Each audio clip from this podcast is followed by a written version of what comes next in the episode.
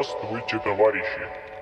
С вами радиостанция Николя ФМ.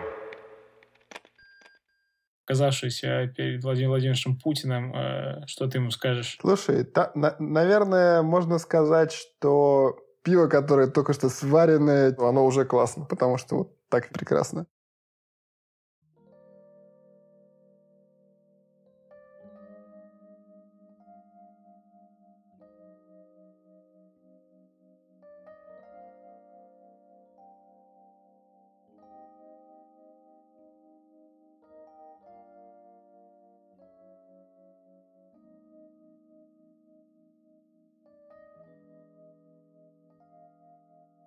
Чао, рогатцы! С вами вновь Николай ФМ.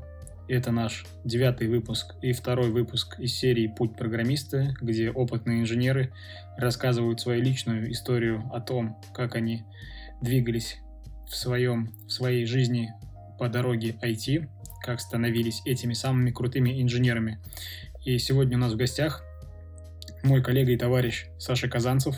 Саша, привет. Привет. Саша закончил в 2012 году МГТУ МАМИ, работал на пивном производстве с промышленными контроллерами, после чего перешел на Java и занимается и последние пять лет. Разрабатывал процессинги, антифрод-систему, работал в Одноклассниках и утверждает, что они круче, чем о них думают. Мы про это еще поговорим. Также преподавал на Geekbrains. И если нужно что-то неформальное, то можете э, написать Саньку, он умеет ездить э, без рук на мосе и стоять на голове, поэтому если хотите научиться делать то же самое, то обращайтесь к Саше. Саша, спасибо, что пришел. Тебе спасибо, что позвал. Вообще к шефу да. обращался как Дмитрий Анатольевич, а мне Санек обидел. Просто у шефа имя отчество совпало там с еще одним шефом, который у нас у всех был 4 года. Вот. Ну, заметочку я оставлю. Мы запомнили, как говорится. Смотри, мои подписчики подготовили некоторый список вопросов. Вот, я предлагаю по нему пройтись и построить общение. Если ты слушал первую часть, это будет да, такое давай. интервью.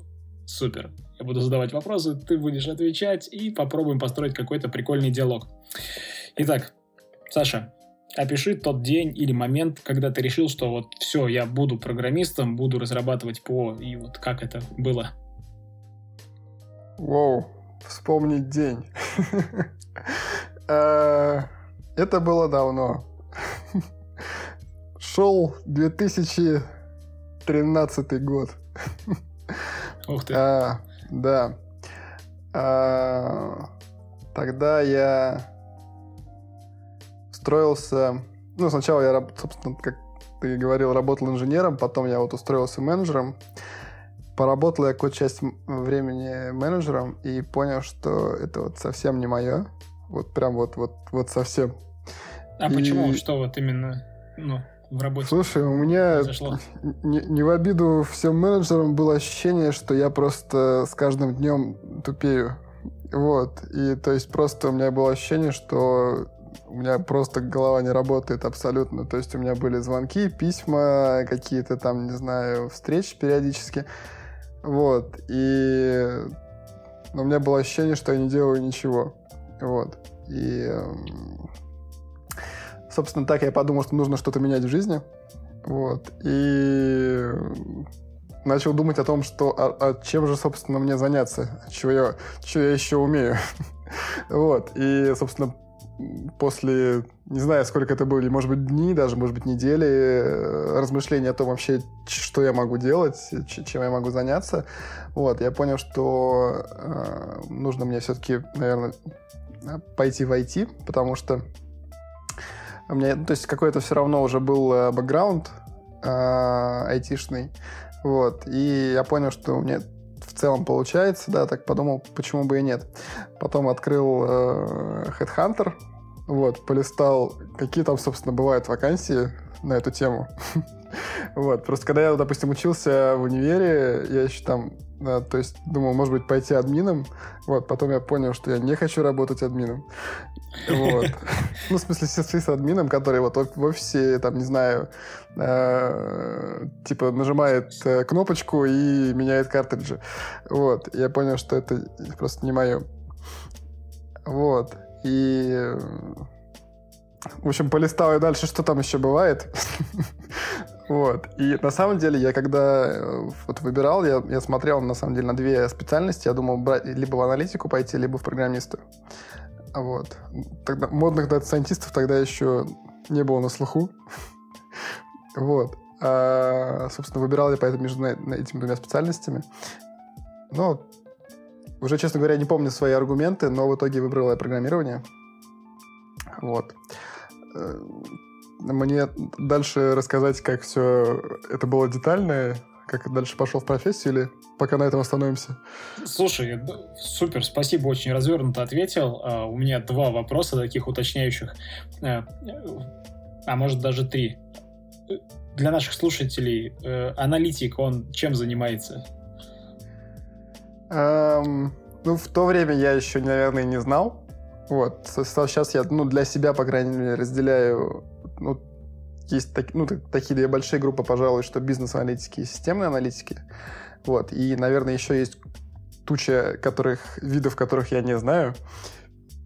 Вот. И, собственно, бизнес-аналитик, наверное, все-таки большую часть своего времени тратит на то, чтобы перевести э, пожелания бизнеса в более э, какой-то конкретный вид и понятный для э, всей команды разработки.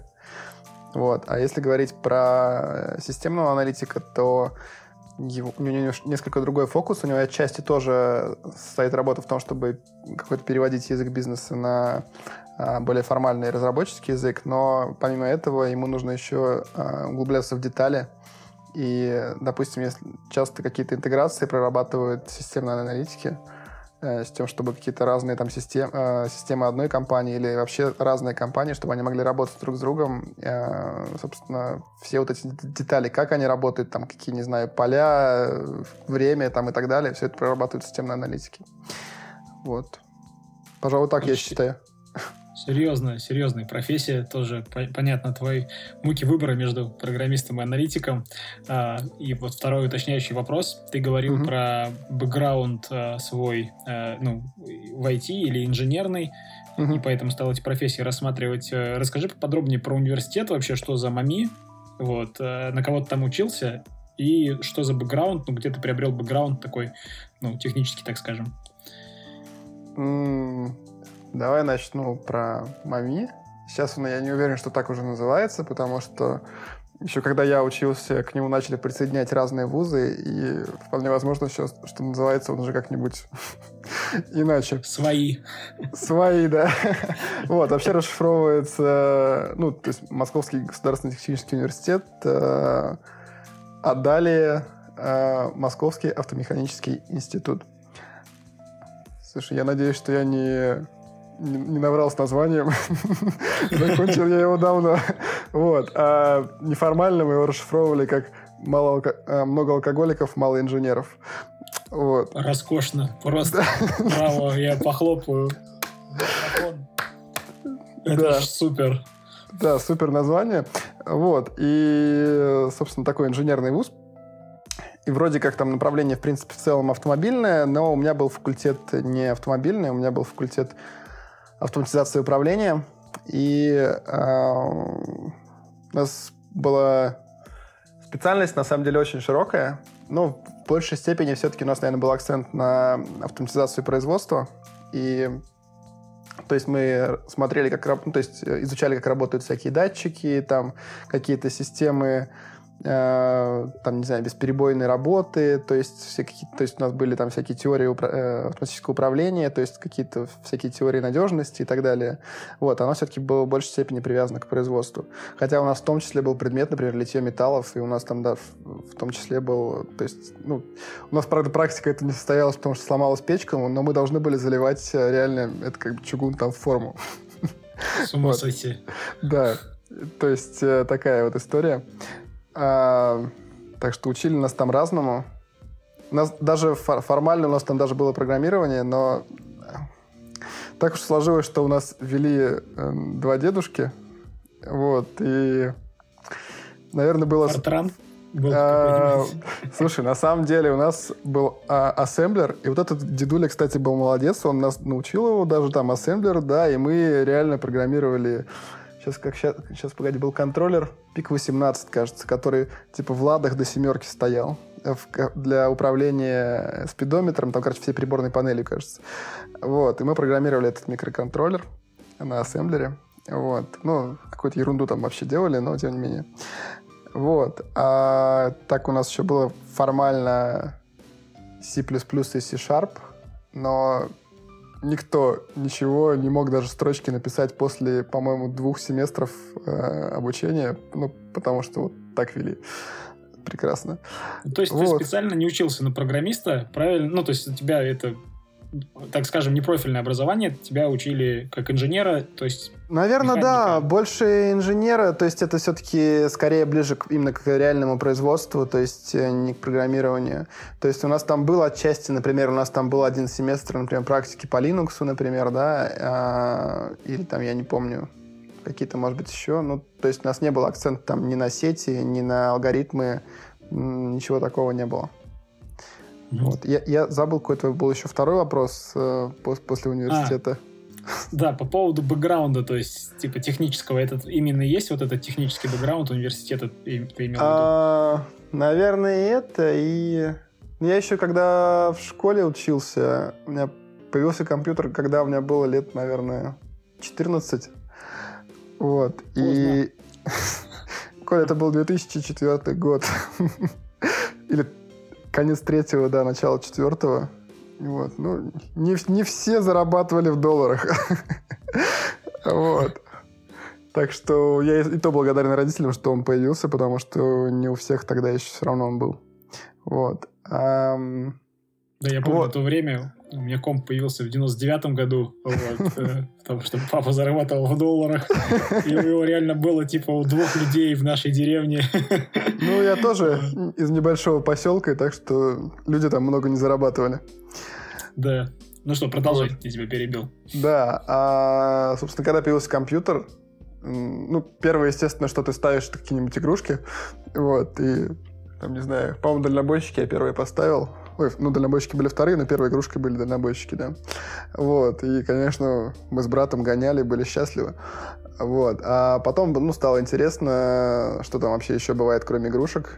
Вот, начал копаться, смотреть, изучать, какие вообще там программки бывают. Э, но в то время еще были а, локальные сети, интернет был дорогой, поэтому качали через локалку. Вот, там, не знаю, Strong DC, EMUL, э, в смысле, программки. Файлообменные, файлообменные сети всякие, да? Ну, ну короче, да, это были, интросеть была, да, вот, собственно, через нее все качали. Вот, э, через ADSL, слава богу, ADSL, хотя бы Dialab. Вот, и Короче говоря, см- начал смотреть, что какие программки бывают. Там, не знаю, в то время, наверное, первый раз узнал, что, что такое Троян. Вот, попробовал его использовать. Да, меня увлекала несколько эта тема. Вот. Э, там, ну, собирал даже свои какие-то. Ну, там, в общем-то, было разное. Вот. Потом, да, я думаю, попробую что-нибудь изучить, какое-нибудь, э, что-нибудь более полезное еще, может быть. Вот. Э, ну, быстренько выучил HTML, слава богу, он не очень сложный. Вот, налобал свой там первый сайтик, вот, на чистом HTML. В блокноте писал? Скорее всего, да, по-моему, прям в блокноте Windows. Вот, прям теги руками, все прям огонь. Хардкор самый Да, выложил он народ.ру, вот, и, естественно, был счастливый-счастливый. Вот, и первый сайт моей школы был вот прям моими руками написанный. Вау. Да. Не помню, 2006 или 2007 год, но вот короче говоря, появился наш, у моей школы тогда сайт. Вот. Потом, да, я думаю, попробую изучить программирование. А, ну, я тогда был, информации у меня было совсем мало, наверное. Я попробовал, собственно, выучить а, Delphi. Вот, но далеко тогда я не пробрался. Наверное, сделал какую-то совсем простейшую программу с двумя кнопочками. Вот, и, наверное, на, на этом мое увлечение Delphi закончилось. Ну, как-то потом пошли всякие экзамены и так далее, и, наверное, все здесь прекратилось. А потом, а потом мами и работа ручками. Вот ну, это да. тоже момент интересный такой. Расскажи вот о своей работе вот до работы программистом. То есть вот ты закончил университет и кем ты работал, что делал, в чем она вот заключалась? На самом деле я начал еще первые работы у меня были в универе. Вот. А, ну, вообще самое первое, наверное, деньги я получил, когда работал грузчиком, но не очень релевантно. Вот. А, который хотя бы как-то близко к профессии я пошел в а, техподдержку провайдера. Так не важно, здесь близко к профессии или нет, важно как раз, ну, то есть, твой путь важен здесь личный. То есть, даже ну, работа грузчиком это тоже работа. Это тоже работа, я согласен, да. Может быть, кто-то из наших слушателей грузчик и послушает тебя, подумает, блин, Парень работящий, возможно. да. Все возможно, да. Грузчиком, кстати, мы неплохо зарабатывали тогда. Вот. Сомневаюсь. А пошел в техподдержку, работать. Э, сначала поработал в одном провайдере на первой линии, потом пошел в другой провайдер на вторую линию.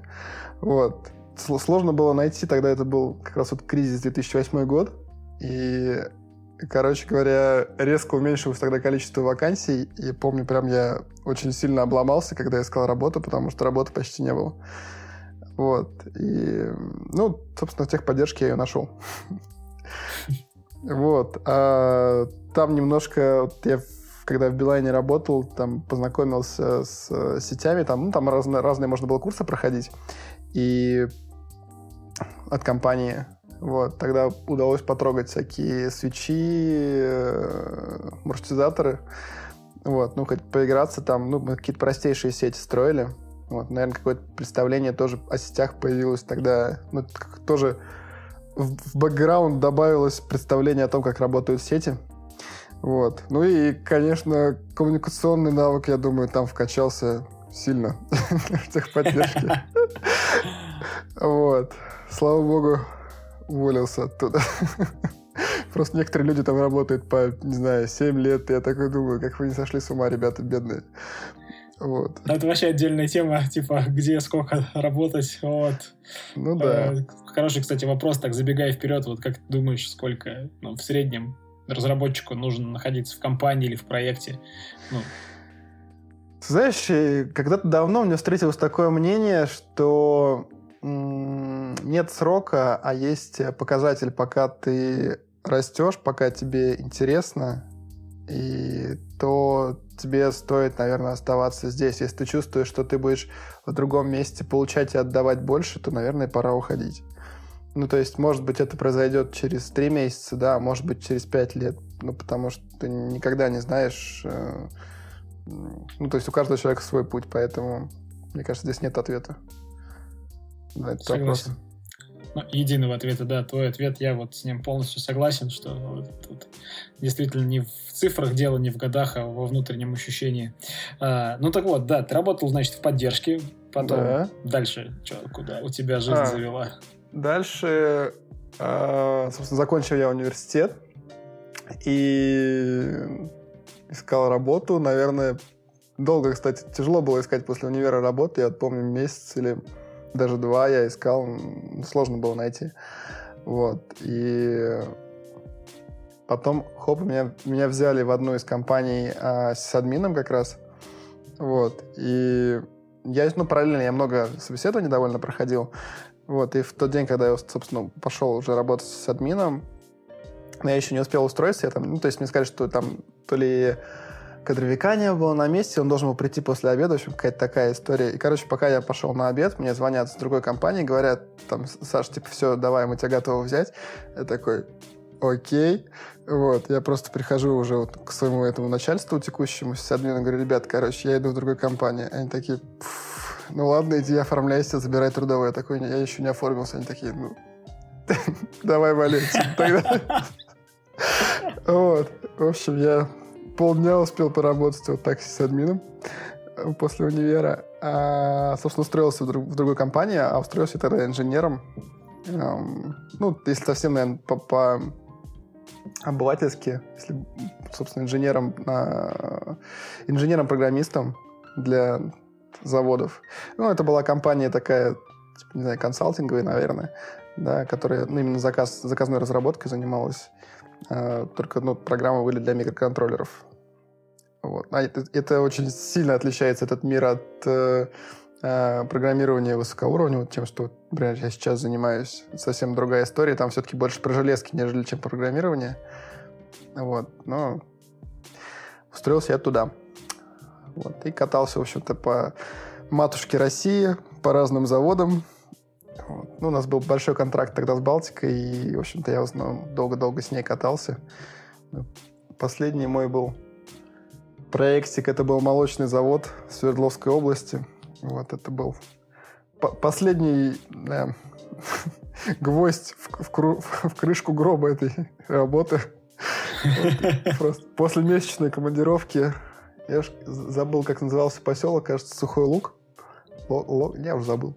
Вот, в общем, этот поселок, который обходил целиком, не знаю, за 15 минут, я понял, что я больше, ну, там, типа, месяц, когда ты проводишь в таком месте, ты думаешь, ну, нет, больше я не хочу такой работы. Вот, тогда я, собственно, решил оттуда убегать. Кстати, по поводу вот Балтики, семерка, девятка, тройка какая топовая? Слушай, они сами считают, что именно среди Балтики, ну, это было, извини, уже 7 лет назад, да, или сколько, 8 лет назад оттуда уволился, на тот момент было именно среди Балтики топовая семерка. Вот, тройка это, типа, было самое э, простое среди линий Балтики. Вот. Ну и, собственно, распространенное было мнение, когда еще, я, когда еще никак не имел дел с заводами, что из одной бочки разливают разные сорта. Это правда. Да, так бывает. Спасибо за ценную информацию.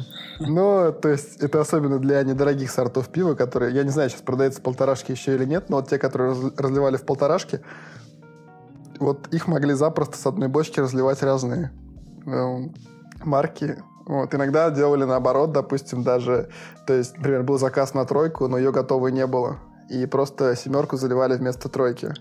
Вот. Да. Ну, кому-то повезло. Вот. Короче, ну, такой интересный тоже мир. Вот, там, не знаю, вот это вот пиво, которое только что сваренное, ну, не сваренное, в смысле, которое там уже перебродившее, отфильтрованное, тебе дают эту кружку. Ну, конечно, наверное, так делать было нельзя, но нам давали. Вот. Вот, это, ну, конечно, наверное, самое вкусное пиво, потому что самое свежее, которое когда-либо пил вот, который прям только что, только что из бочки. Вот. Ну, прикольно. Были такие моменты. Ну, и, ну, как мне, как инженеру, конечно, было интересно там лазить по заводу. Там, я не знаю, смотришь, типа там стоит какой-нибудь э, движок на, не знаю, там полтора мегаватта, думаешь, полтора мегаватт, ну там, то есть полторы тысячи киловатт, да, пылесос у нас там просто пол, э, полтора киловатта, а это в тысячу раз больше. Вот, а это был компрессор такой на полторы тысячи киловатт, например, такой смотришь, думаешь, шоу. Или там, не знаю, бочка какая-нибудь на, не знаю, там, 300 тонн, думаешь, блин, 300 тонн. Вот, в общем, разные были истории. Заводы это интересно, но если там, там не проводить все время. Был у меня тоже опыт работы на заводе, но об этом как-нибудь Слышали? Слышали. Так, ну что, Саша, какой у тебя интересный путь, конечно. Э, расскажи, какой был мотив прийти вот именно в профессию программиста? Я вот помню, ты говорил про вот этот выбор между аналитиком, программистом, а все-таки что мотивом послужило, что ты такой, блин, типа, я пойду? Um, ну, мотивов, наверное, было несколько. Ну, во-первых, э, мне, наверное, хотелось э, найти работу, в которой я смогу лучше реализоваться. Э, наверное, работу, за которой мне было бы не стыдно перед самим собой.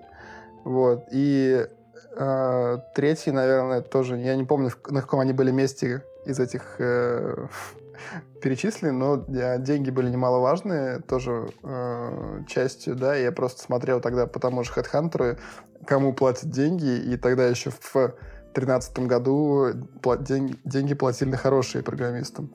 Вот сейчас, наверное, не знаю, ситуация только для программистов улучшилась. Это точно. Да, так что, наверное, три таких основных мотива. Я понял, спасибо. Очень такие... Особенно э, мотивы, если их рассматривать, как ты их назвал, ну, один, два, три именно в таком порядке, то да, вот еще очередное мнение просто подтверждается, что деньги это не главный мотив. Вот. Слушай, наверное, деньги не главное, когда они есть. И это мое мнение. Когда у тебя денег нет, они важны. Согласен. Когда я пошел работать программистом, у меня была дырка была в кармане, я был безработным, и мне было важно именно да, этот так, пункт. Так, что я думаю, этот аспект был не менее важен, чем все остальные, когда я э, решил сменить область. Отлично, спасибо э, за ответ. Э, следующий вопрос давай. Э, ну, вот насколько я понял, образование у тебя, ну, не профильное вообще. Вот, ну, для Слушай, программиста. наверное, инженера. можно сказать, что образование мое, наверное, формировало правильный склад ума, но не давало конкретных э, знаний. Я бы так, наверное, сказал. То есть инженерный склад ума это важно, ну, то есть именно сформировать, но и знаний тоже немаловажно.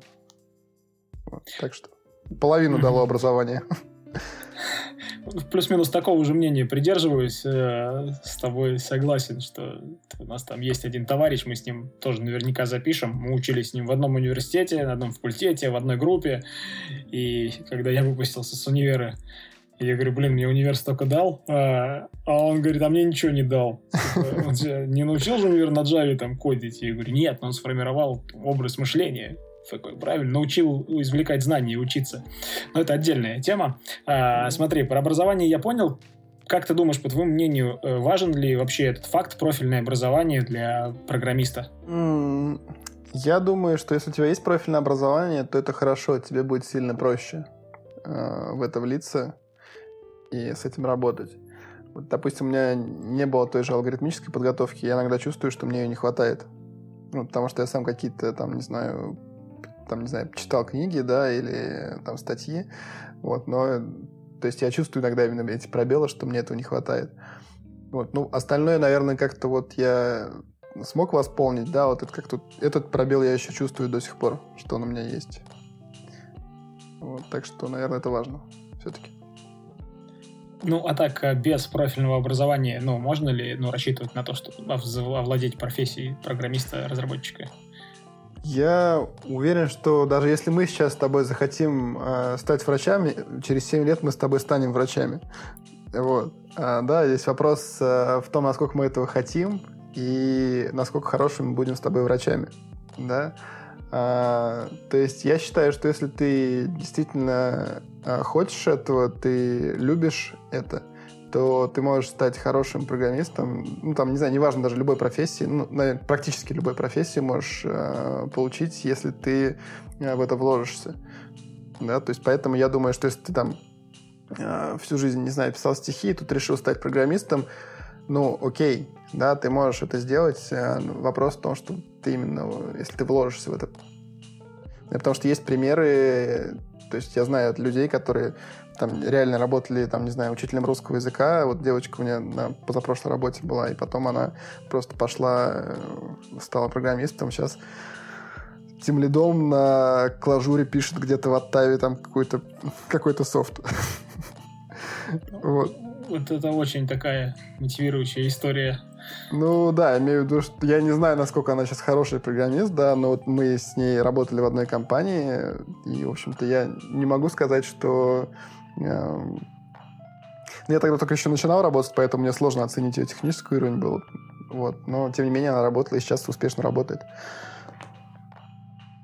Слушай, здорово, я тебя понял. А, я думаю, эта информация такая для слушателей, которые не имеют профильное образование, может такой быть мотивирующий, что, ребята, ну, в принципе, все возможно, и даже если мы с Саньком захотим стать врачами, хирургами, то нам, в принципе, ничего не мешает Нет, это Я сделать. думаю, Коля, мы с тобой пойдем в небо. Вот, все-таки это романтично. Стать пилотами. Согласен. И сразу вспоминается песня группы Браво э, про пилотов. Есть еще второй смысл, кстати, у слова пилота, но не будем в этом выпуске его раскрывать. Если вам интересно, то напишите э, комментарий в телеграм-канале. Ссылочку оставлю, естественно, в выпуске. Вот, э, вопросик, и мы вам ответим, кто такой пилот. А, давай, Саш, вернемся к тебе. Э, расскажи теперь про вот свою первую работу, даже вот, наверное, не с этого начнем, а про э, собеседование. Э, вот свои первые собеседования на позицию вот, программиста, разработчика, про первую работу, когда в конце концов устроился. Вот, про это расскажи, какие были сложности, как искал, как собеседовался, вот, и самое главное, как готовился вообще, ну, к собеседованиям и к переходу IT, вот этот вот. Ну, история была тогда такая, что, собственно, когда я решил пойти уже в программисты, э, я, наверное, сначала пытался какие-то ту туториалы изучить, вот, и понял, что оно как-то у меня не заходит. Вот, я тогда пошел, купил э, курс э, такой при Бауманке, раньше был специалист, э, не знаю, какое-то там дополнительное образование, вот, и прошел у них курс, кажется, двухнедельный, и после этого курса я, по-моему, не мог написать даже Hello World, вот. О, супер курс от Бауманки, ребята, вписываемся. Ну, может, я плохой ученик, я не знаю. Ну, короче, ну, реально было... Ну, там какие-то изучили основные конструкции, но реально даже я вот... Э, то есть у меня, допустим, не было э, мейна в классе, я не понимал, почему у меня не запускается программа, да, то есть... Или, что происходит? Что она не работает? Вот. Э, ну, благо тогда, э, короче, ну, я там на той работе, которой я работал менеджером, я там познакомился с программистами, которые там работают. И я просто к одному тоже подошел, парнишка, говорю, помоги запустить эту ерунду. Вот. И мне хоть объяснили, что вот нужен мейн. Вот. Для того, чтобы заработала программа. Вот. Так я, наверное, свой первый код написал рабочий. Вот. А дальше мне относительно так, наверное, повезло. А, мой однокурсник и друг а, мне скинул, говорит, Сань, ты же там хоть учишь вроде Java, давай, у нас, короче, есть тут стажировка, попробуй, типа, туда записаться. Вот, и, ну, в общем, там прошел какое-то тестирование на саму Java, потом какие-то были там на алгоритмы, задачи алгоритмические. Вот, в общем, я все там, ну, то, что нужно было прошел, не знаю, хорошо ли, плохо ли, но меня взяли на это обучение. Вот, нас там, не знаю, сколько было, человек 30, наверное. Вот, э, и у нас было обучение, наверное, месяца 3-4. И э, после этого обучения, собственно, э, у нас были уже собеседования на проекты в компанию, которая нас обучала. Вот, и, кажется, на два проекта я проходил собеседование, и на один меня позвали. Я, честно говоря, уже плохо помню, как проходило собеседование. Вот, но меня позвали, видимо, не так плохо. Да. Я понял.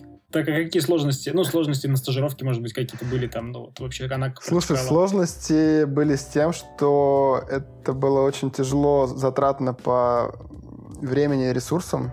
Ну, то есть, ну, ты понимаешь, я, я уже работал в то время, да, то есть полный день, и еще у меня был как бы такой дополнительный шестой рабочий день. У нас было по субботам у нас был полный день, 8 часов обучения. И еще было ну, на буднях были, были лекции. Вот, еще нужно было там, по-моему, две или три домашки в неделю сдавать. Ну, короче, довольно был плотный график. Вот, так что за три месяца, на самом деле, у меня был просто гигантский level-up по Java. Вот, ну, с Hello да, там, до многопоточности.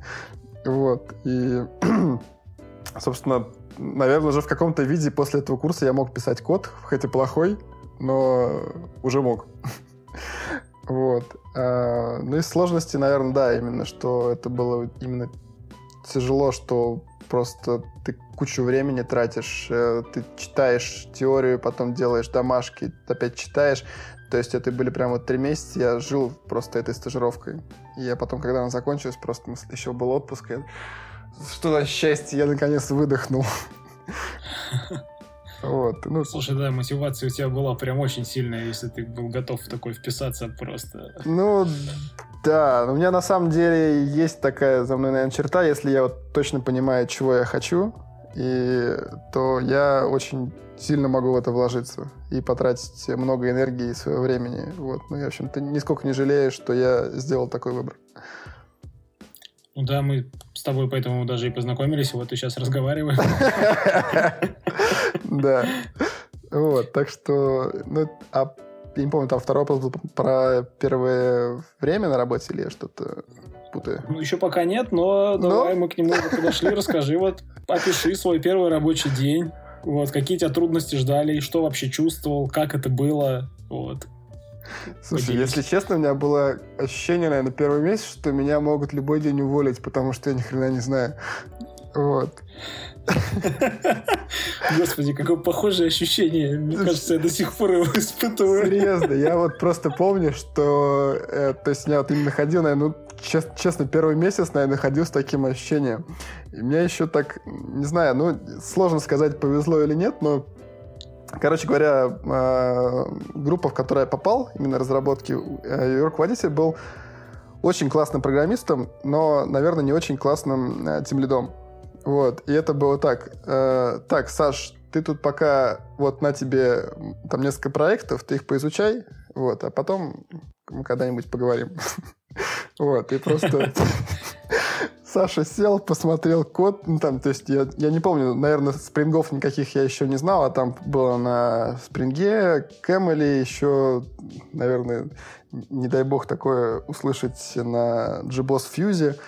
Вот, это такая, такой сервер приложений. Вот, ны, ныне не очень популярный, может быть, слава богу. Вот, и, в общем-то, сложно было во всем этом разобраться, но как-то... Ну, короче, я разбирался сам, как умел. Вот. И, в общем, у меня, наверное, на весь испытательный срок я просто почти... То есть у меня там было очень мало задач, у меня было и много свободного времени, я просто читал то, что хотел, мне никто даже ничего не давал, я, да, просто я смотрел, думаю, а что бы мне почитать, вот у нас, допустим, тут фреймворк Camel, да, я просто взял книжку по Camel, распечатал ее себе и сидел, читал на работе. Вот, ну, примерно так это... Неплохо, в принципе, то есть Нет, да. В общем, так или иначе, я до конца испытательного срока не знал, оставить ли меня, но оставили. Оставили. А там в конце испытательного срока был ли какой-то там разговор или это все просто? Слушай, он был, но, по-моему, достаточно формальный. А, я за весь испытательный срок, по-моему, успел сделать там, может быть, две-три задачи, на которые я потратил, не знаю, общей сложности месяц.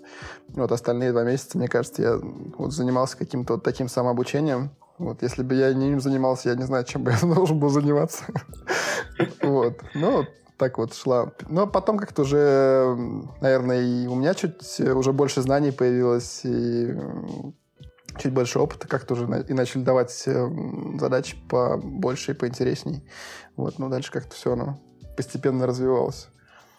Ну, то есть таких э, каких-то трудностей в первое время ну, ты не испытал, вот за исключением, что тебя не грузили, если это можно Слушай, ну, на, на самом деле, ну, для меня это было трудностью, потому что не было фидбэка никакого, да, то есть я что-то делаю, а мне, для меня не было понятно, э, делаю это правильно или неправильно, да, то есть вообще надо мне это делать или, может быть, мне вообще чем-то другим заняться, то есть у меня была в этом сложность.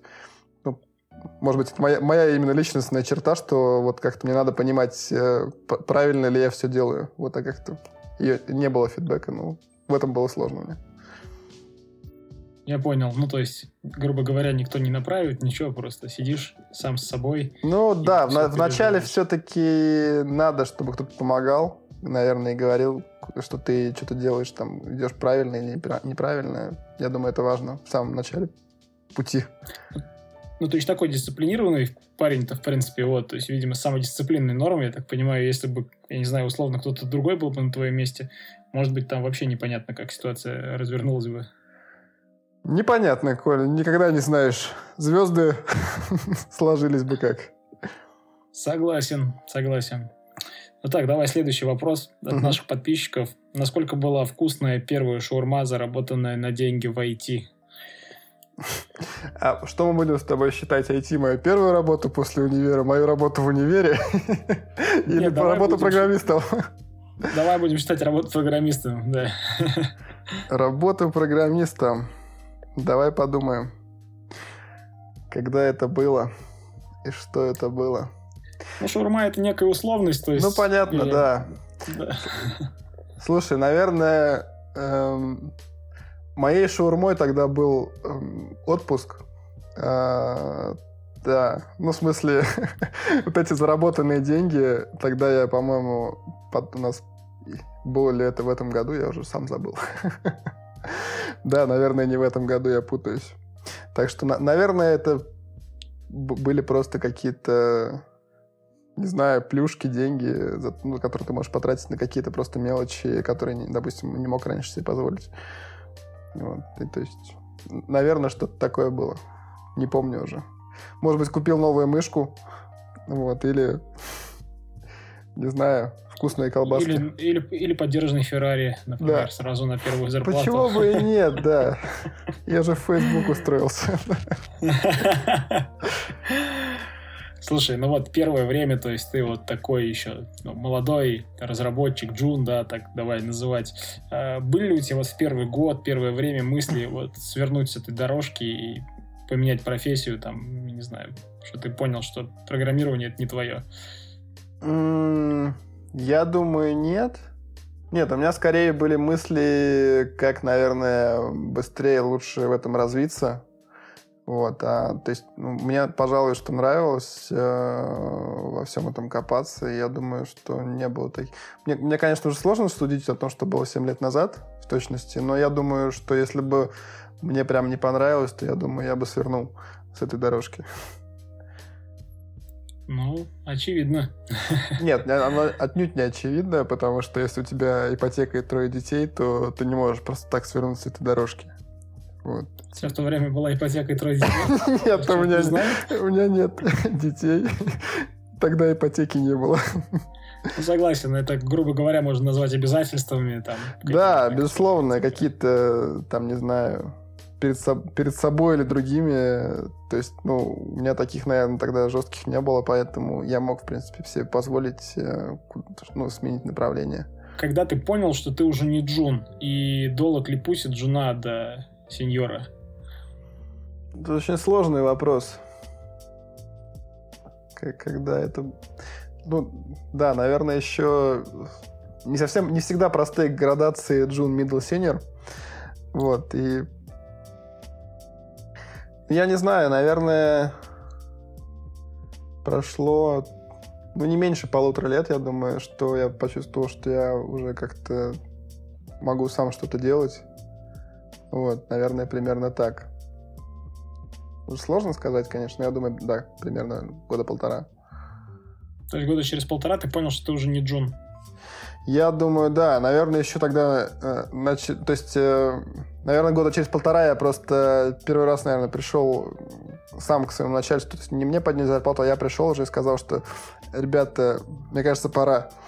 Вот. И, собственно, когда это произошло, я понял, что, наверное, я не ошибся. Видимо, было пора. Ну, может быть, кстати, раньше можно было... Может быть, да.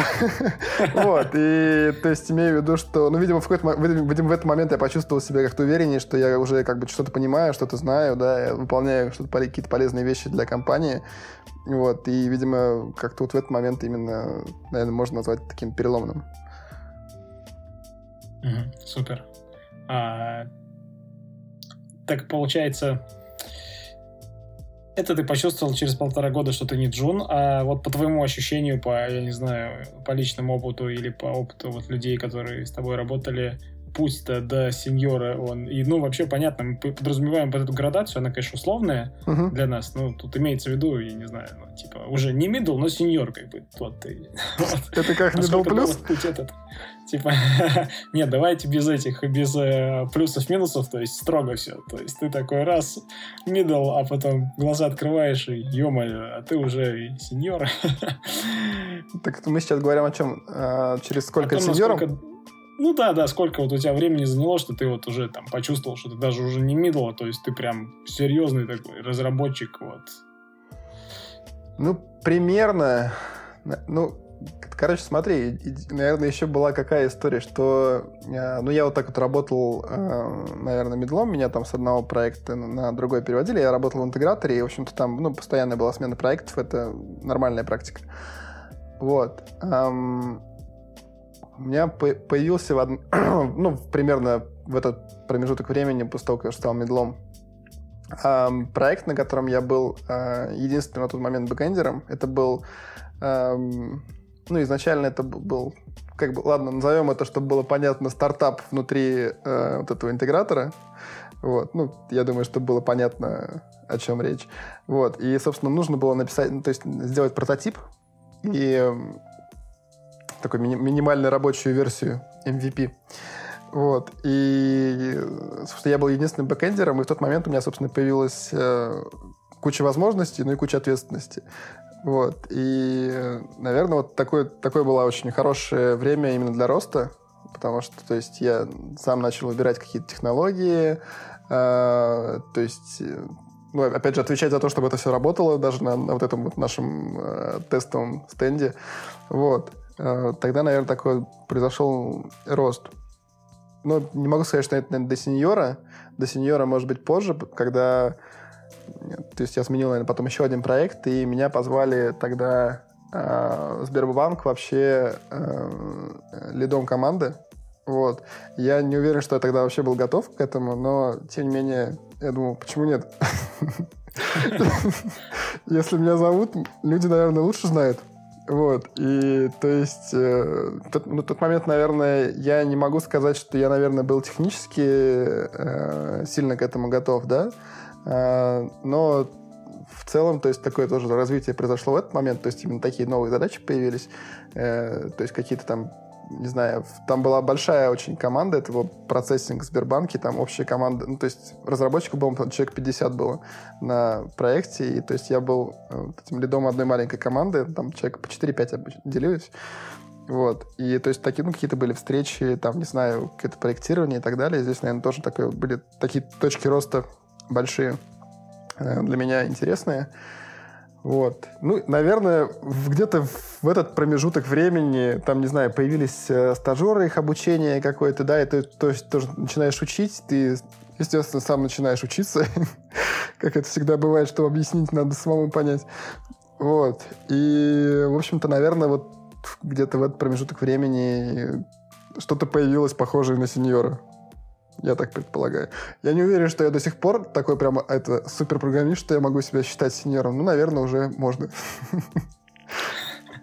Такое, знаешь, создается впечатление, что, ну, планку ты эту сам себе определяешь, а, потому что, ну, понятно, типа, люди со стороны лучше знают, но где ты от компании к компании тебя, где-то ты сеньор, а где-то тебя считают джуном плюс, типа, middle минус. То есть тут очень все странно. Ну да, безусловно. Непонятно. Да, то есть у меня, например, вообще, я пацан самоуверенный, я там считал, что я синьор уже через полтора года работы там, или через год даже, потому что, а что, я читаю, а что синьор делает? Ага, там и технологии выбирает, за бизнес там ходит, разговаривает, определяет вообще вектор развития, ну, то есть там такие штуки, а я такой, блядь, я же все это делаю, типа, там, я вообще это переписал, это сделал, еще, блин, нет. ну, потом, конечно, когда сталкиваешься с другой реальностью, там уже это понимаешь, что, ну, наверное, это ты много на себя взял, дружок.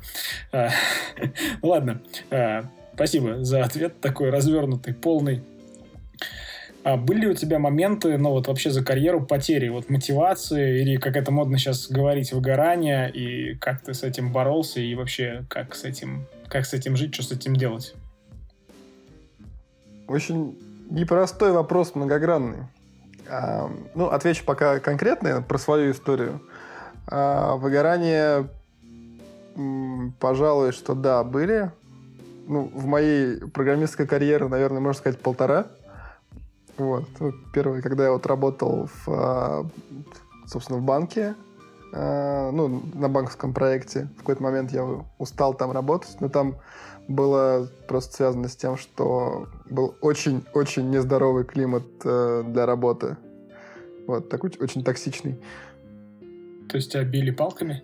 Очень сильно били. Нет, там постоянно было э, какие-то, то есть э, проблемы со сроками, и то есть проблемы не из разработки чаще всего, а из-за планирования, вот, и то есть какие-то постоянные переработки там запрашивались и так далее, и ты в какой-то момент думаешь, зачем оно мне все надо?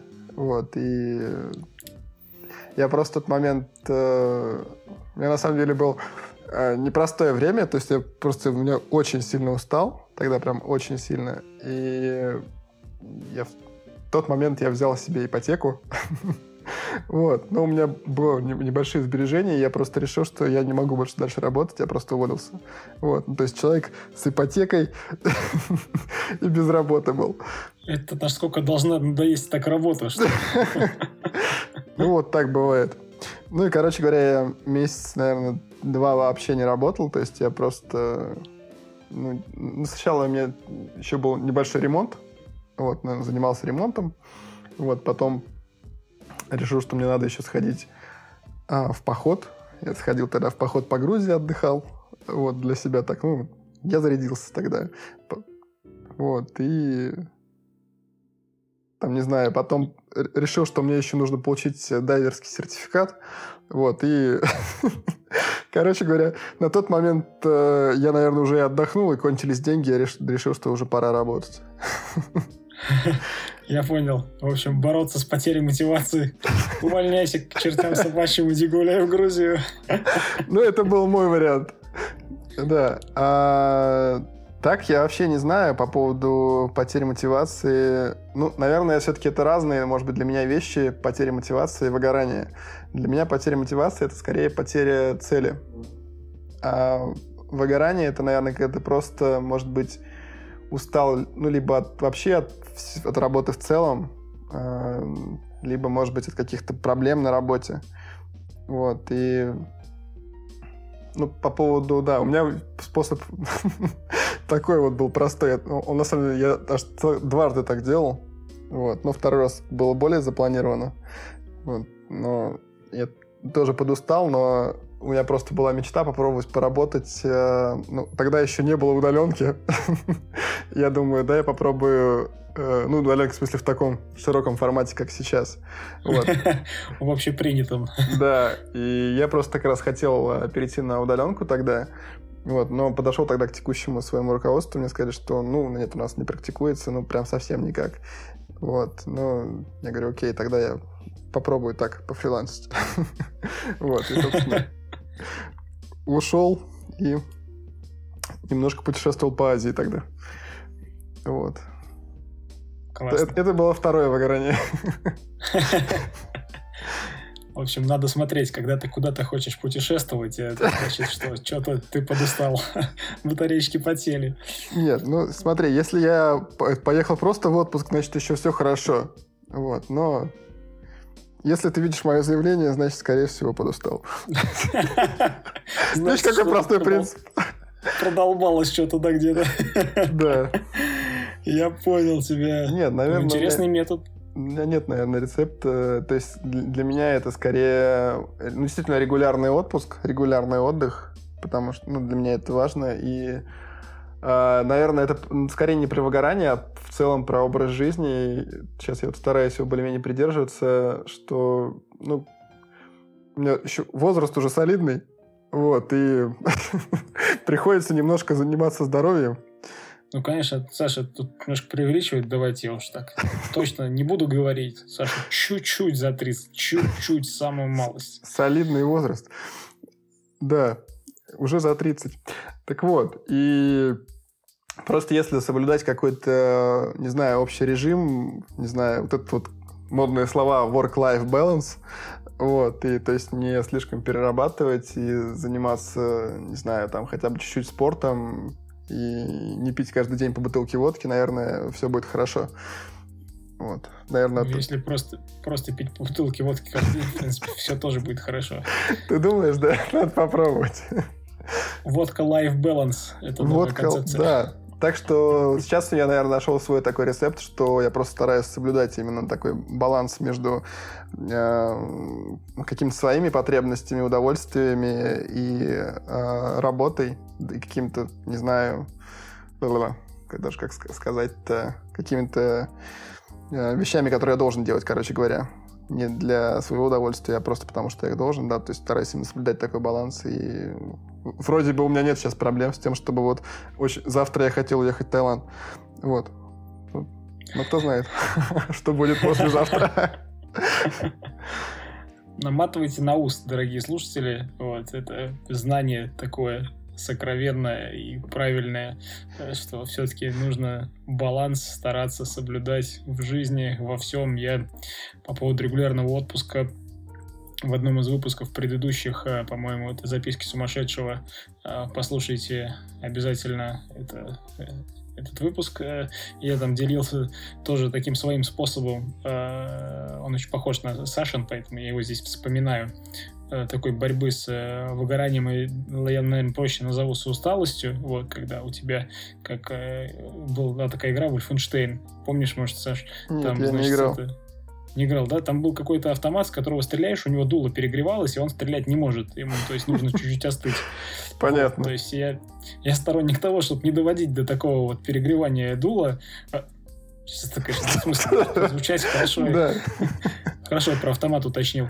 А, работать такими циклами по 2-3 месяца, 2-3 месяца работать прям как следует, и потом на 10 14-15 дней э, уходить в отпуск, обязательно менять локацию, вот, и вообще о работе никак не думать. Э, просто сходить с ума максимально. Эта штука такая, ну, со мной работает, вот. Э, очень такая вещь. Ну и плюс, опять же, тут же вспомню, пока далеко не ушли, историю университетскую свою.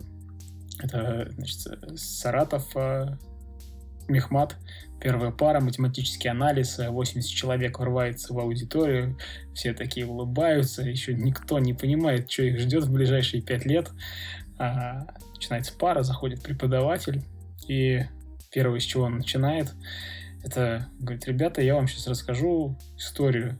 В общем, недавно я встречался со своими выпускниками, 20 лет выпуска, а, и смотрел, значит, фотографии. Не все были а, на встрече, и я, соответственно, по фотографии спрашивал, а вот с этим что?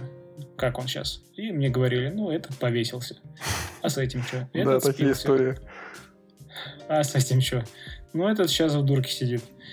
Он говорит, ребята, а математика — это интересная наука, она очень увлекает, но переусердствовать с ней не стоит, потому что можно сойти с ума. А, вот. Поэтому с работой тоже лучше не переусердствовать, особенно с технической. Слушай, у меня есть э, такой вот позапрошлой работы, ну, антипример именно по тому, как выгорание происходит, был ну, вообще типа, очень классный проект, ну, сам по себе, но у него были очень жесткие сроки, и там все полгода ребята просто работали нон-стопом, то есть, я не знаю, там все выходные, переработки и так далее, и через полгода 10 из 20 уволилось.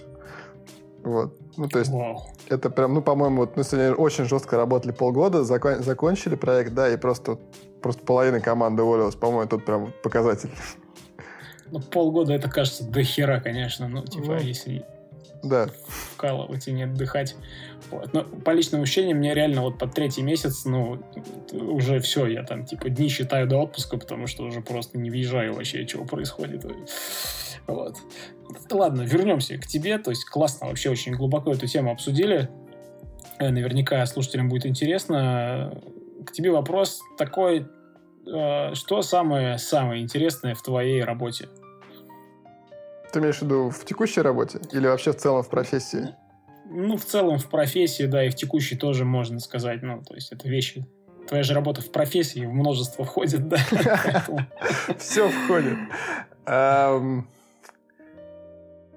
Ты знаешь, наверное, ну, для каждого, наверное, с каждой свое, наверное, находит в том, что в, в чем, от чего он получает удовольствие.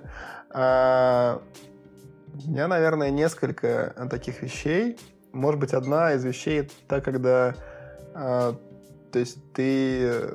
Я очень люблю, когда что-то получается, наверное, как все люди. вот, и ты над чем-то, когда работаешь долго, в конце концов оно получается, ты прям получаешь очень, как бы, такое большое удовольствие, да, потому что, вау, ты сделал классную штуку, и она работает, да, и там, не знаю, можешь и, там, не знаю, кем-то Э, коллегам показать и сказать, ребята, смотрите, какая крутая штука получилась, она даже работает. вот. И то есть именно удовольствие от того, что получается ну, какую-то техническую штуку реализовать. Вот, пожалуй, это одно из.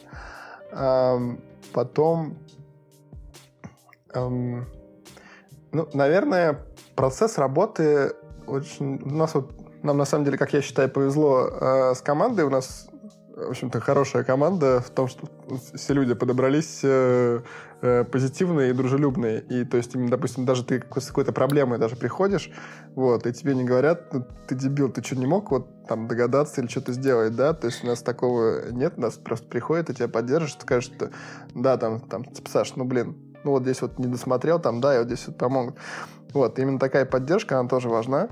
И, то есть, ну, не, то, чтобы ты прям получаешь от этого удовольствие, да, ну, ты ну, как бы кайфуешь от того, что ты, э, ну, просто де- делаешь свою работу, да, и, то есть, тебя не бьют за то, что ты, если вдруг что-то не получилось, да, тебя поддерживают. Вот, ну, это тоже такой, наверное, важный момент. Вот. Чтобы, наверное, так вот сходу еще под, подумать, наверное, надо, что еще такого интересного.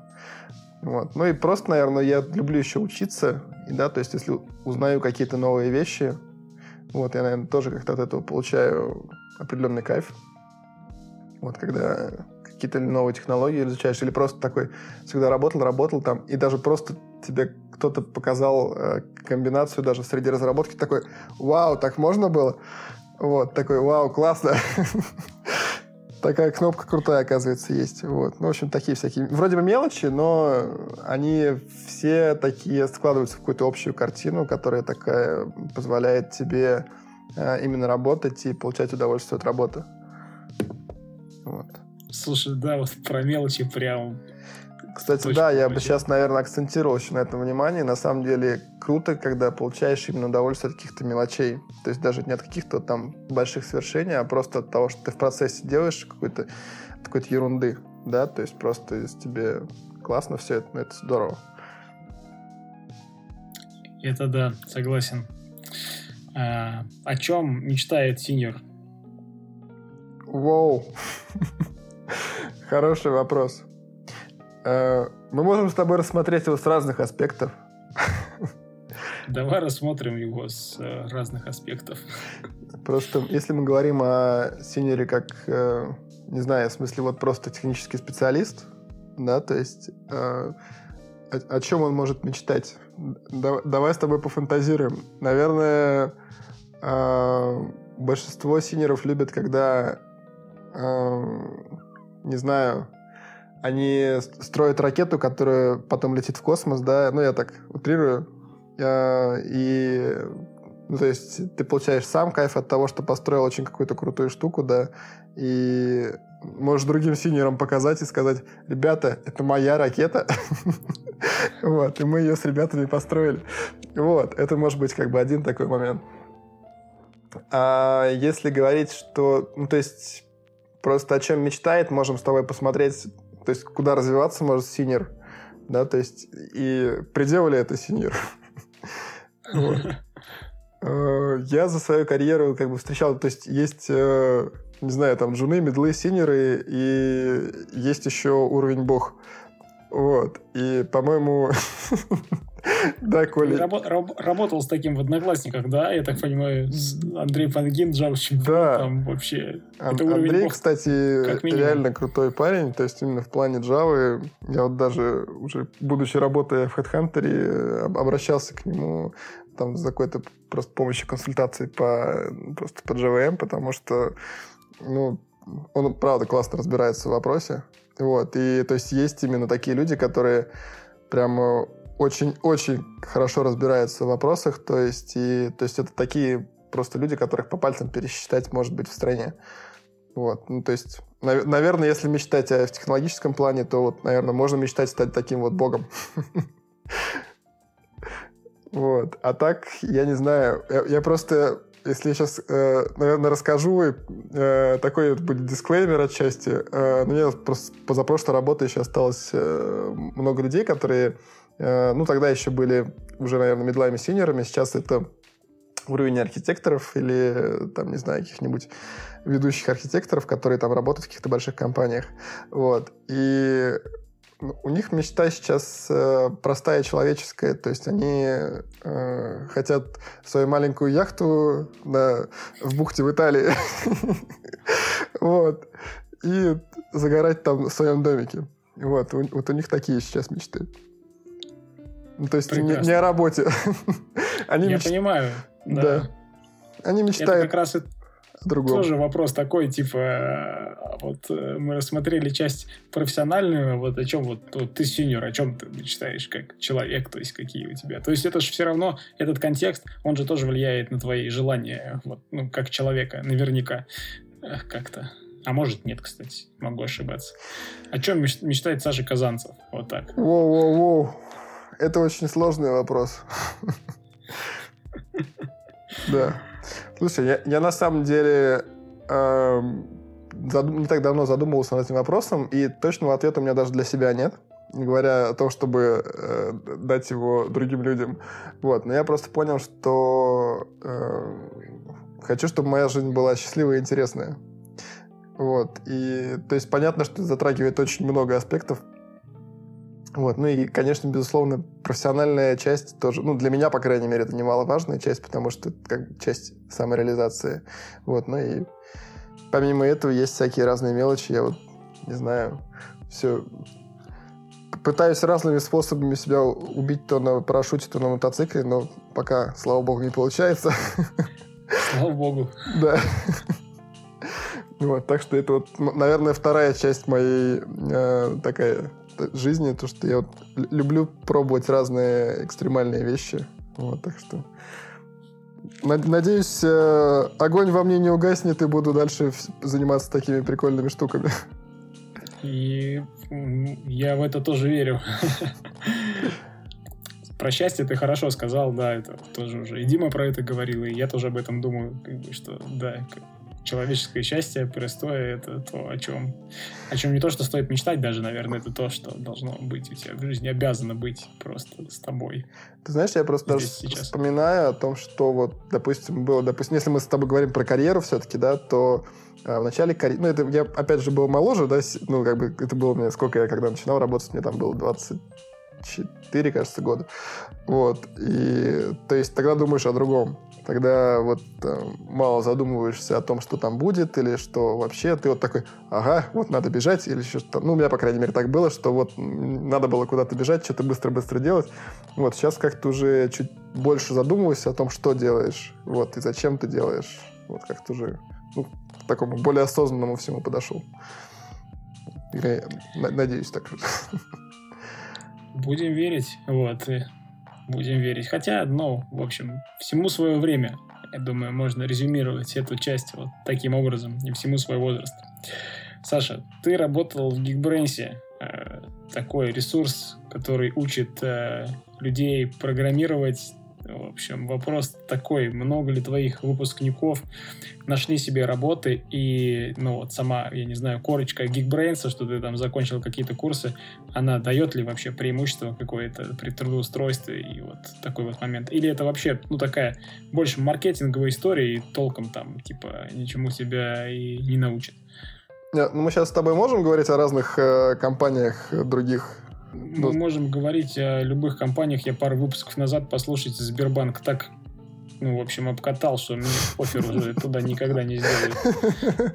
А может быть и сделают. А, смотри, короче говоря, если э, говорить про Geekbrains, то э, там, в общем-то, есть э, неплохие программы. И, как мне кажется, то есть там уже много готовых программ, и но все равно много зависит от того, кто читает э, лекции и как дается материал. Вот. Но за счет того, что там все-таки довольно большой поток, наверное, там не очень большое внимание уделяется конкретным ученикам.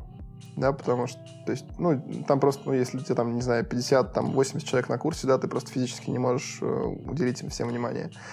Вот, поэтому, э, наверное, все-таки ты получишь какие-то знания, какой-то плюсик, вот. Будет ли у тебя плюсик, допустим, при трудоустройстве, если у тебя есть э, какой-то там, не знаю, диплом Geekbrains? Я думаю, что э, зависит, наверное, от э, текущего уровня. Допустим, если ко мне придут, наверное, два человека, ну, просто два резюме, и в одном будет просто, что знает алгоритмы, а втором, что он прошел Geekbrains по Java, я сначала посмотрю, наверное, на того, кто прошел курс, э, потому что он все-таки у него хоть какие-то базовые знания есть, чем по сравнению с человеком, у которого нет вообще ничего. Вот. Но, то есть, так, скорее таким вот небольшим преимуществом я бы считал, а не то чтобы это прям вот киллер фича. Вот. А, Ну, я просто сам, вот, когда я с Geekbrains э, взаимодействовал, я еще параллельно общался с ребятами из компании, например, Otus. Мне, например, они понравились больше.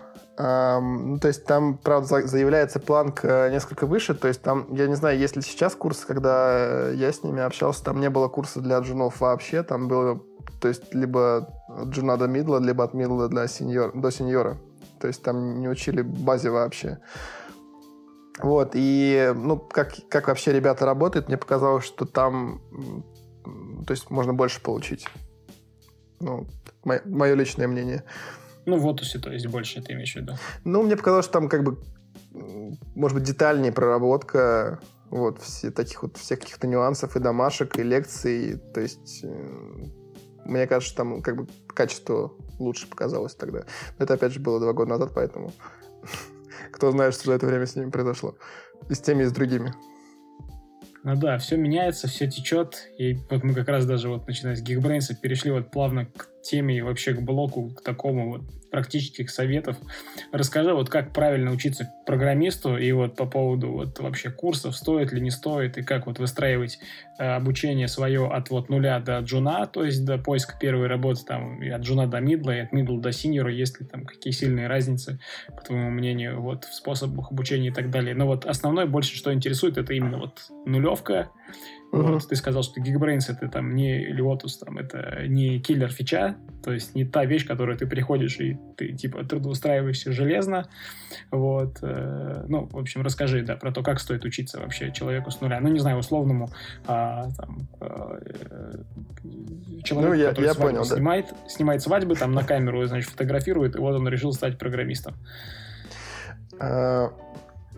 Ну, мое мнение, что первым, что все-таки стоит сделать, это вот для себя очень четко решить, что ты хочешь им стать. И то есть постараться, ну, то есть, может быть, это покажется капитанским и смешным, но это действительно важно. Да, потому что ты, тебе, чтобы стать программистом, нужно вложиться, вложиться именно вложиться временем, силами, скорее всего, деньгами еще. Вот. А, и поэтому нужно быть просто к этому готовым, надо понимать, чем, что ты вот хочешь этим заняться, да, то есть я не знаю, честно говоря, как попробовать. Наверное, пока не начнешь, наверное, не, поймешь, что вообще э, тебе ну, стоит этим заниматься. Ну, хотя бы хоть примерно понимать, что ты будешь сидеть по, не знаю, из 8-часового рабочего дня по 6 часов ты будешь э, сидеть просто с компом, общаться, имею в виду, а не с людьми. То есть ну, сразу, может быть, отсечет людей, которые просто не могут без общения там по 10 часов в день. Вот. А, это, наверное, такой первый момент. Если уже понятно, что все-таки стоит, и это твое, э, то ну, я, наверное, попробовал бы начать с, э, э, с каких-то онлайн-курсов. Есть даже много бесплатных. Там, я не знаю, и на Курсере, я думаю, полно, и на Udemy каком-нибудь, я думаю, много. Да и на Geekbrains, не знаю, есть ли бесплатные. Вот, то есть разных много онлайн-курсов. Я думаю, что для самого старта это даже неплохо. Вот, может быть, ну, то есть, чтобы просто хотя бы как-то начать понимать, э, чуть-чуть разбираться в теме, то есть, если совсем с нуля, это, наверное, неплохо. Может быть, вторым этапом я бы попробовал поискать э, какую-то стажировку, обучение. Вот, ну, небольшую рекламу сделаю. Вот у нас HeadHunter, например, проводит школу программистов. Вот, и это очень, как я считаю, неплохой старт. Ну, ну, помимо HeadHunter, многие другие компании проводят. Вот, и здесь чем этот вариант неплох? Тем, что, во-первых, тебя э, будут учить э, бесплатно, да, то есть все компании, которые набирают себе э, на стажировку людей, они учат бесплатно.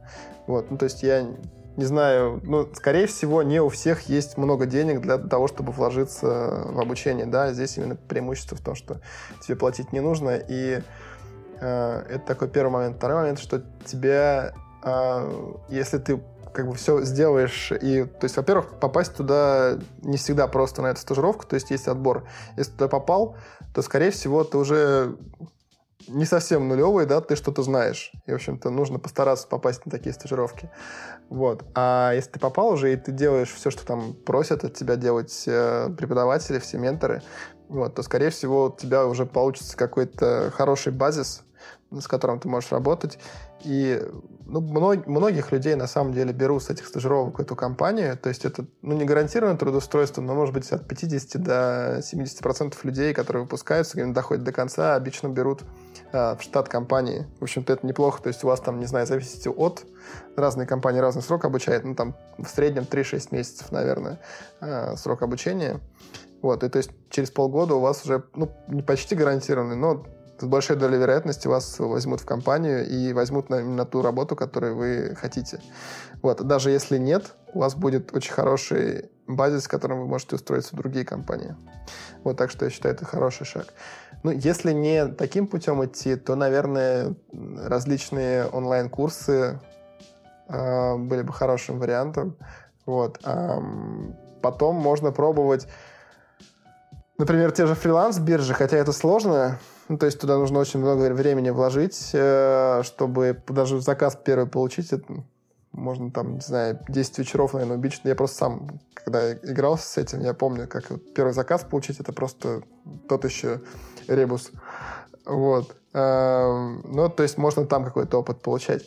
Но я все же считаю, что может быть, для самых, там, не знаю, типа 3, там, не знаю, ну, 6 месяцев можно даже поиграться, но если в таких фрилансовых биржах. Но я считаю, что потом лучше все-таки устроиться в какую-то компанию, где есть опытные люди, у которых ты сможешь учиться. Вот, потому что сам ты на первом этапе очень сложно все-таки учиться, и ты совершаешь какие-то ошибки, которые до тебя уже совершили многие люди, и ты, тебе просто скажут, что, допустим, Саша, ты так не делай, так уже 10 лет назад наступили на эти грабли, больше так не делают. Вот, то есть какие-то элементарные вещи, о которых ты просто сам, если ты будешь сам все это делать, ты гораздо дольше будешь узнавать. Вот поэтому я считаю, что лучше устроиться в какую-то компанию, где есть хорошие технические специалисты, от которых ты сможешь учиться. Вот. Это вот таким вот, если с самым нулевым э, уровнем э, говорить.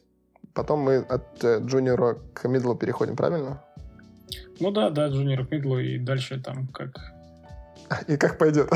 До Бога. И когда ну, до Бога надо будет Бога пригласить как-нибудь. Да. А если от джуниора к мидлу, эм, я скажу так, что я видел разных людей, и вот, ну, я сам, как я говорил, я довольно долго, ну, то есть я считаю, что довольно долго я переходил. А, я видел, которые люди гораздо быстрее учились. А, но у них, а, то есть, может быть, было больше времени и больше мотивации, вот. И то есть вот здесь именно важно э, какое-то направление задать для обучения. И здорово, если здесь в этом месте попадется классный ментор. Вот. На самом деле, если его нет, наверное, даже стоит поискать. Потому что, ну, даже, я, честно говоря, сам не пользовался, но есть, например, даже сайты, где, э, там, не знаю, можно, типа, подобрать ментора по программированию. Да? То есть можно такую штуку поискать мы поищем, и ссылочки к выпуску приложим в телеграм-канале. Подписывайтесь, заходите. Да, ну то есть я считаю, что это тоже а, важный момент, что просто будет человек, который тебе скажет, что ага, вот клево, да, что ты выучил там, я не знаю, там какие-нибудь стримы или что-нибудь еще, вот выучи завтра спринг, да, то есть вот какие направления именно развития, потому что сам ты можешь учить, но ты не всегда поймешь, что сейчас важно, что востребовано, и так далее, да, то есть лучше, чтобы какой-то опытный человек на начальном этапе тебе подсказывал. Эм, вот, ну, во-первых, то есть тоже с, с этим переходом многие просто, я тоже знаю, опять же, людей, которые три месяца, допустим, могли вот так вот очень быстро качаться, а есть те, которые сидят по три года, они ничему не учатся. Вот, ну, просто ну, то есть вроде бы немножко грустно, да, от того, что человек сидит на месте. С другой стороны, если это его устраивает, ну, почему и нет? Да, его, его все устраивает. Я, раньше я, честно говоря, не понимал таких людей. То есть я вообще думал, как так можно вообще ничего не хотеть, ничего это, не пытаться развиваться. Но я потом понял, что такие люди есть, и я даже перестал их осуждать. ну вот, ну то есть, ну почему нет, если человека все устраивает, ему все нравится. Вот, так что, опять же, нужно понять, что вы этого хотите. Да, может быть, вам, не знаю, там дали на первой работе, я не знаю, ну, пусть будут условные там 100 тысяч, и э, вы такие, вау, 100 тысяч мне хватит, и черт с ними, я больше ничего не буду делать, буду сидеть и э, нажимать на клавиатуре кнопки. Вот, ничему не буду учиться. Вот. А если все-таки хочется, то, наверное, тогда вот э, лучше как минимум задать направление, но это важно. А потом уже, опять же, много разных инструментов. Это курсы, книги, много всего можно найти. И самое классное это когда учиться ты можешь через рабочие задачи. Вот, и здесь, я считаю, важно проявлять инициативу. То есть ты, если ты сидишь и ничего... Ну, мне когда-то давно еще, наверное, на первой работе начальник такую сказал фразу, что э, Саш, самые интересные задачи ты всегда берешь сам. Вот, потому что только ты знаешь, что тебе интересно. Вот, и вот здесь я считаю очень важный момент, то есть если вы действительно хотите чему-то учиться, то есть вы выберете направление, да, и такие, ага, я хочу, там, не знаю, научиться там классно оптимизировать базу, да, но вот займись ты задачей, которая тебе это поможет. Может быть, она не сразу тебя к этому приблизит, но просто начни сначала работать с базой, да, потом, может быть, ты получишь какую-то задачу, которая э, там будет сложный запрос, да, может быть, тебе придется оптимизировать его, может быть, нет. Ну, то есть но в этом именно направлении через рабочие задачи это очень классно, когда есть возможность качаться. Но вот здесь нужно приложить усилия, чтобы, то есть нужно в это вложиться, чтобы в тебя поверили, что ты можешь выполнять такие задачи. План кинжал такой прям по обучению. Все по личному опыту. Все разложил. А книжечки какие порекомендуешь? Ну, по Java, например, давай, типа, ты на Java вот больше. Я в Java. Че по Java, какие книжечки или курсы какие-то конкретные, вот, если назовешь, тоже там приложим ссылочки, названится. Слушай, ну я читал сам философию Java и, кажется, идеальный код. Вот, я не могу сказать, что обе из этих книг мне прям идеально зашли. Вот, но, наверное, была какая-то книга, я сейчас, к сожалению, не вспомню название, если потом найду, я, наверное, скину, а, которая мне понравилась э, больше, чем та же философия Явы. Вот, что я бы точно мог посоветовать, а, это не по Яве, но книга... Java или Java? Я и так, и так называю сам. Я могу в одном... Опрос, пред... в одном, Опрос в, Телеграме мы сделаем, вот, вы решите тоже сами. Что ты, в общем, Саша, давай теперь твое мнение по этому вопросу. Я могу в одном Посмотрим, предложении сказать и Java, и Java, то есть это у меня как язык ляжет. Для, для меня это не принципиальный вопрос. Ну, вот так. Отлично. Да, а, классная книга была про операционные системы. Тоже вылетел из головы. Ты... Да, Тененбаума. Я... Она тоже не идеальная, но лучше книги я никогда не видел. И она настолько всеобъемлющая, э, что вот я не знаю, есть ли лучше книга. Вот, то есть просто статейками всякими набирать и так далее, по-моему, невозможно. А если вот Особенно, наверное, на этапе, если, если не было университетского образования, если хочется, там, не знаю, если с медла до, до сеньора это 100% нужно прочитать, а если с джуна до медла, оно тоже будет полезно, чтобы понимать, как работает все это внутри. Потому что, хотя про ту же Java говорят, что она кроссплатформенная, это неправда. Это неправда. И это, скорее всего, только там люди синеры могут сказать, что это так. Нет, она... Типа индикатор, что ты стал синером или там middle plus, типа Java не кроссплатформенная. Все, пацан. Нет, она кроссплатформенная, но, но, не, но это неправда. Это неправда. Да. Да, то есть, и вот когда ты читаешь такие книги, ты вот, понимаешь именно, в, как, как это все работает внутри, как раз работают разные операционки, то есть, ну, это важно. Вот, а по самой Java была еще классная книга, э, там вот эта серия с животными, там, ну, как что-то вроде Concurrent in Action.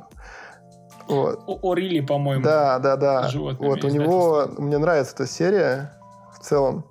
Вот, наверное, если читать, но это скорее уже не для старта, может быть, просто для какого-то там уже э, такого более глубокого изучения. Неплохая серия, как мне кажется, можно их смотреть, эти книги. Здорово, спасибо, спасибо. Так, вообще от души разложил про обучение, прям я ж сам тут подумал, блин, для себя надо что-то там Коль, посмотреть. недорого менторю. Приходи. Окей, обсуждаемо.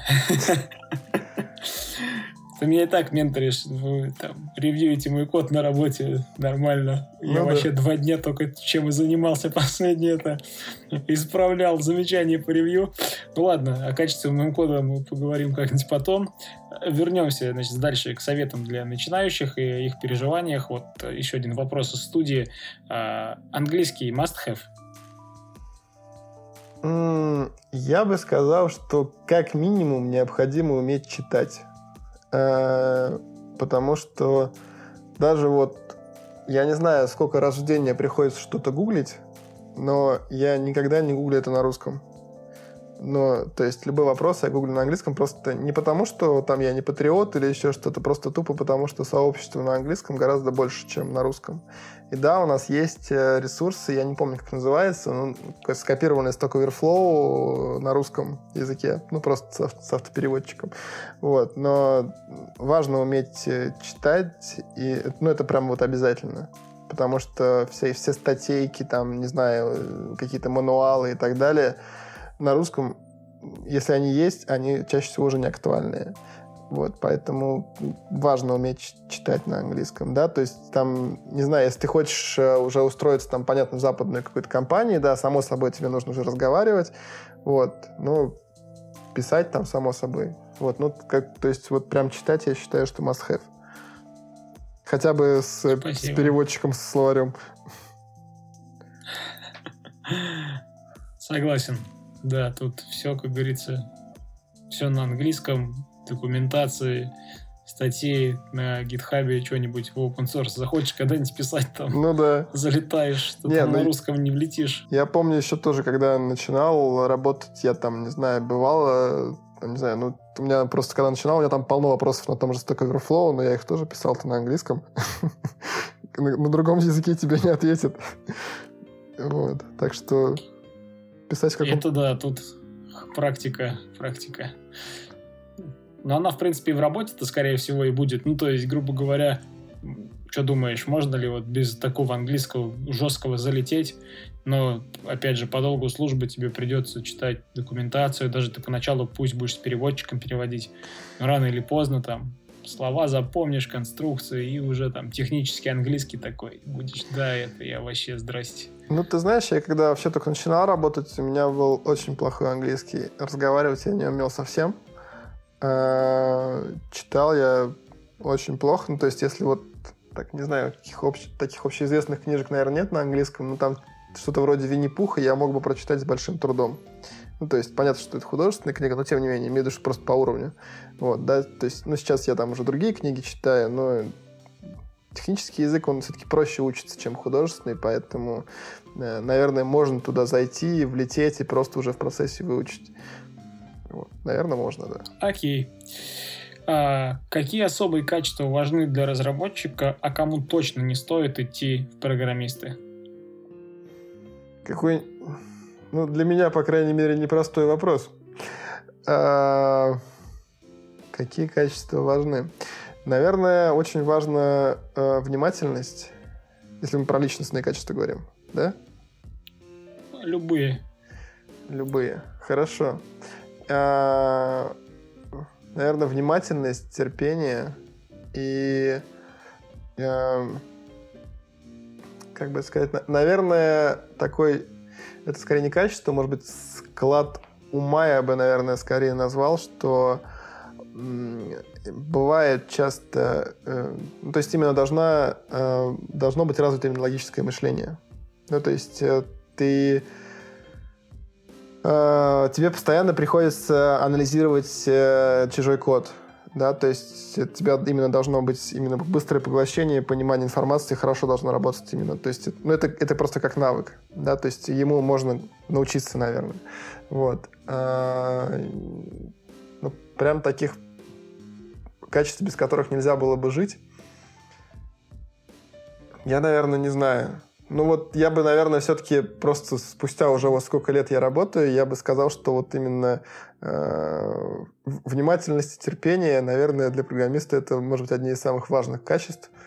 Вот. Ну, внимательность, потому что позволяет тебе совершать меньше ошибок, а терпение, потому что бывает ты э, на какой-то не знаю, ерундой можешь возиться там очень-очень долго, да, не понимая, что происходит, и можешь подойти с одной стороны, с другой стороны.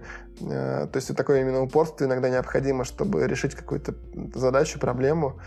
Вот, ну, потому что многие вещи не очевидны. Вот, так что, наверное, если именно человек э, не готов, там, не знаю, тратить, там, не знаю, больше пяти минут на решение какой-то проблемы, ну, сложно будет работать с программистом, потому что проблем бывает много. Вот, еще из прям таких, не знаю, антикачеств. Даже не знаю.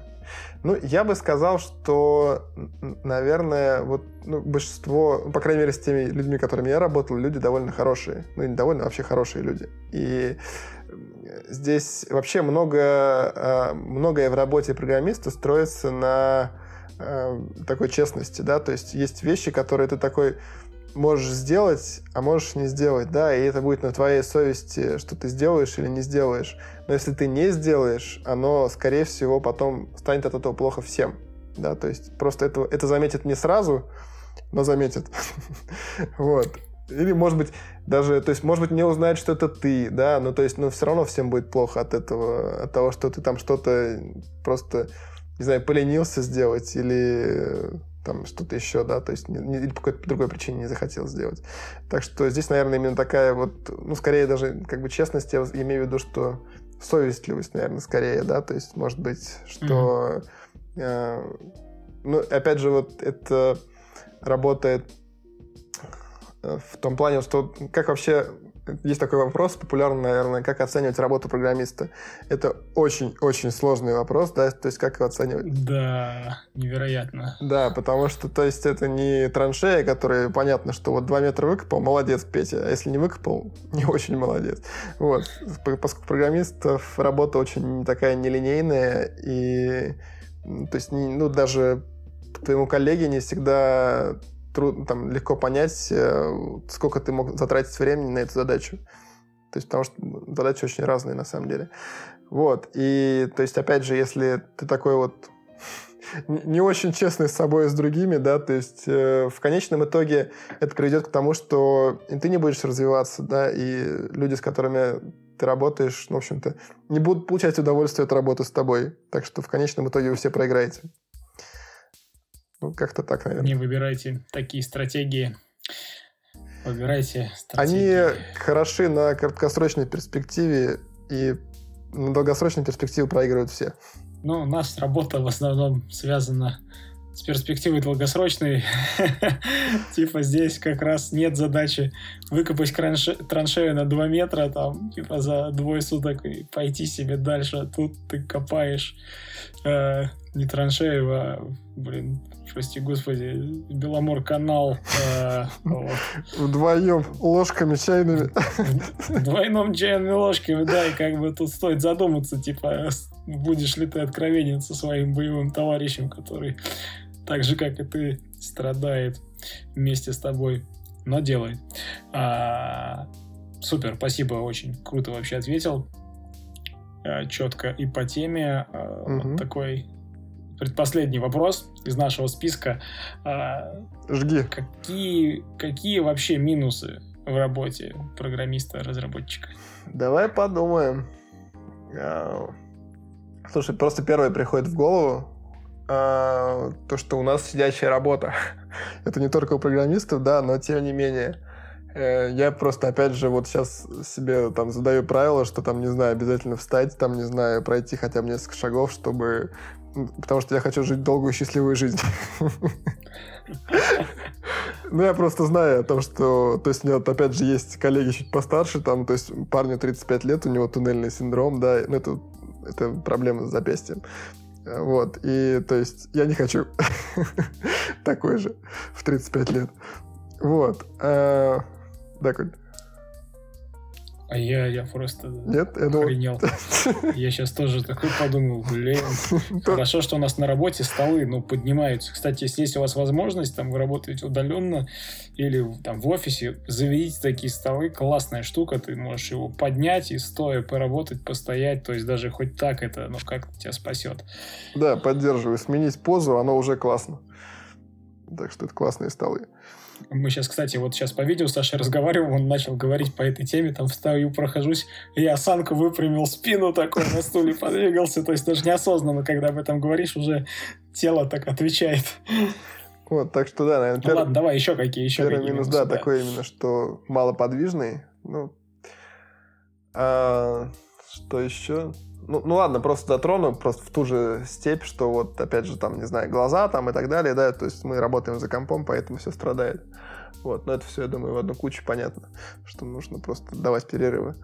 Ну, здесь для кого-то, наверное, это могут быть минусом. Опять же, я упоминал, что все-таки работа программиста, то есть, опять же, если это не какая-то э, лидская позиция и выше, да, то есть это чаще всего именно работа один на один с, с компьютером, да, то есть ты просто сидишь и э, что-то там, не знаю, либо пишешь, либо ищешь, э, либо читаешь, но тем не менее ты не с людьми общаешься, да, то есть ты общаешься именно с монитором. Вот, и то есть для кого-то это может быть точно минусом. А что бы еще такое? Слушай, у нас на самом деле очень неплохая работа, и даже прям вот сложно найти. Да, типа, до чего да докопаться. не, я просто реально такой сижу, думаю, я, я, раз, я периодически анализирую, да, свою жизнь и свою работу в том числе, я понимаю, что у нас неплохая работа. Вот, а какие там, то есть минусы дальше, наверное, могут быть уже скорее, от, допустим, от компании, от задач, да, то есть очень, ну, как на мой взгляд, важно именно э, то, чем ты занимаешься, и действительно тебе нравится то, чем ты занимаешься, ну, это важно. Вот. Так, минусов. Не знаю, Коля, я не придумаю больше сейчас сходу. Ну и, в принципе, достаточно, по-моему, очень серьезные минусы ты обозначил. Вот про здоровье, считай, это то есть такой ресурс, который э, тяжело восполнить. Вот. Время вообще не восполнить, и здоровье очень тяжело. Вот. Поэтому, конечно, тут вещь такая. За ним следить нужно. Ну и последний вопрос опциональный, э, так как у нас тут э, в стиле Юрия Дудя интервью, оказавшийся перед Владимиром Владимировичем Путиным, э, что ты ему скажешь? Ой, слушай, я что-то не думал над этим. Как бы, что же можно сказать Володьке? Э, не, не знаю. Нет, слушай, я, я просто тут не сходу, но вот такой вот подумал... Э, я, я бы спросил его, что произошло с Курском. Мне вот сейчас стало интересно. Да. Это, да, такая загадка, блин, когда-нибудь мы ну, наверняка что знаем, правда. Ну, грех секретности обычно от 50 до 100 лет, так что, может быть, мы с тобой не доживем. Будем скоро начнут печатать органы нормально на принтерах, и, в общем, сердечко себе поменяем, там моторчик, и что-нибудь надыбаем. Саша, спасибо большое. Получилось очень круто. Действительно получился диалог. Спасибо, что поделился своим опытом, э, своем рассказал о своем пути вот, в мире IT, рассказал про работу э, на пивзаводе, что Балтика, блин, разливается, оказывается. Все так делают, Коля. С одной бочки. Да, это очень важное знание. Э, классно, что рассказал много информации полезной для начинающих программистов, людей, которые хотят и думают э, войти в профессию. Спасибо, что пришел. В гостях у нас был Александр Юрьевич Казанцев, бэкэнд-разработчик компании Headhunter, мой друг и коллега. Саша, спасибо большое. Юху! Всем пока. Пока.